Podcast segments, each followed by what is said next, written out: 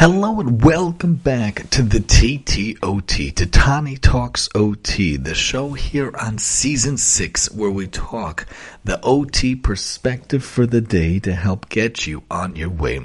We hope everyone had a wonderful Rosh Hashanah, a wonderful Yom Kippur, a Gemar to everyone. Hopefully everyone has a wonderful year, a good year, fantastic year. Thank God it was a wonderful, wonderful holiday at the nighttime, I went to the synagogue closest to me here. It was a beautiful davening, a beautiful prayer. And then in the morning, I went to a wonderful early minyan, a wonderful early prayer at 7 o'clock. I led the morning prayer for the congregation. It was beautiful and uplifting. And then someone else did. We finished at 11.15, beautiful, nice and early, 4 hours, 15 minutes. And I was able to help my wife for a lot of the day.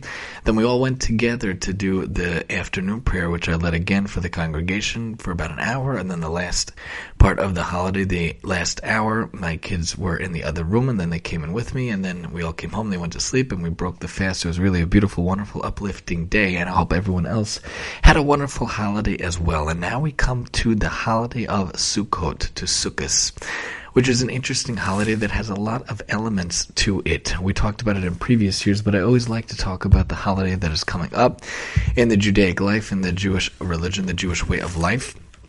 Sukkot is a holiday where we commemorate how God protected us and embraced us when He took us out of Egypt all those years ago, and it reminds us that even though we're in our comfortable homes, in the comfortable embrace of Hashem, of God, sometimes we have to understand and realize that it's really all up to Hashem's protection. We go out into the sukkah, out of our homes, into this makeshift hut made of either poles like we have these white poles or with canvas and some bamboo on top and some people make it out of wood some people make it out of plexiglass some people make it out of different materials but regardless it is a temporary structure it is not a permanent structure. It could easily sway in the wind, which has happened many times over the years.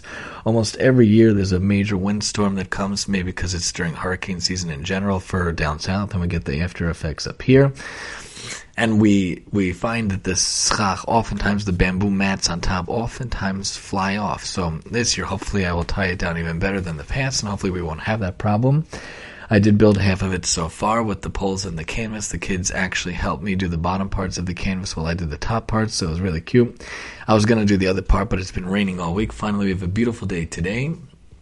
Hopefully, we will finish it and be done in time for the upcoming holiday, which starts on Sunday night. It's for eight days, and the sukkah itself reminds us of the embrace of God's presence. And we go out and we're under Hashem's protection, God's protection.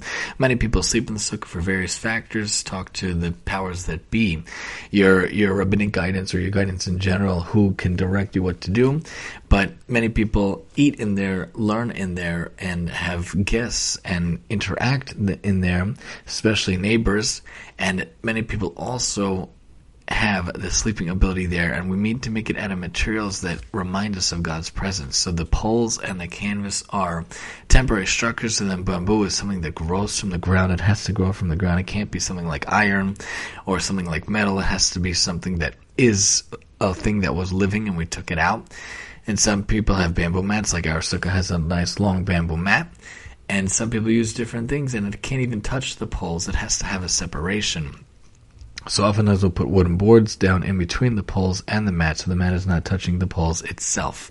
Then people hang up decorations. We also have decorations from my kids' school, from the boys' school and the girlies' preschool to to symbolize the wonderful holiday and it is called a holiday of joy because as after we came through the very stressful period of the time of repentance from the beginning of the Jewish New Year on Rosh Hashanah through the 10 days of repentance to the end on Yom Kippur, it is a very intense period, very long davening, very intense day, very difficult days. And once we get out of there, we come to a joyful period we could, because we believe that God, Hashem, accepted our prayers and we believe to, to, it's going to be a wonderful year. We embark on the year to come, and it's also a holiday of joy because it was a time of harvesting, of bringing the first fruits to Jerusalem back in the olden days. And the year in Israel was Shemitah, and now it's coming to after that where fruits and whatnot could be used again.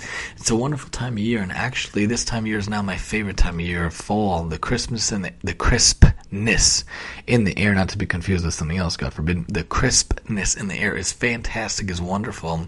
I actually love this time of year from here until it gets kind of cold in December is really my favorite, favorite period. Once the holidays are done, until that period is actually my favorite, favorite time. I like the pumpkin time and the apple picking time for many people and the apple cider time.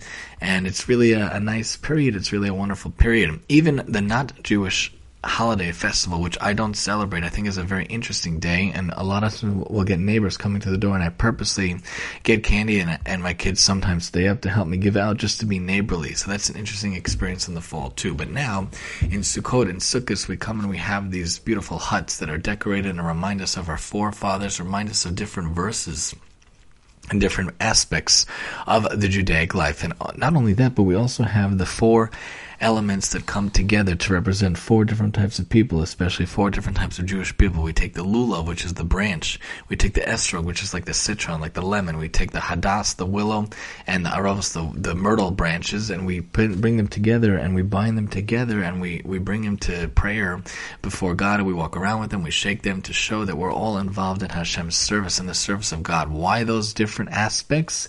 Because each one has something interesting. One has no taste and no smell to, rem- to resemble and, and reflect the person that might not have any Torah, might not have any, any biblical observance, that might not have any mitzvahs or any good deeds, but still has that spark of Judaism inside their heart. And then we have the the element that has a taste and a smell. I believe that's the esrog, which shows that there are people who have Torah learning and mitzvahs. There are some that have taste but no smell, which I believe is either the myrtle or the willow, to show that there's some that have Torah learning but not mitzvahs, and then there's one that has smell but no taste, which also symbolizes those people that have mitzvahs but no Torah learning, because there's so many different types of Jewish people out there. There's these four elements that come together. We bind them together to show Hashem, to show God. We all come together in the service of God.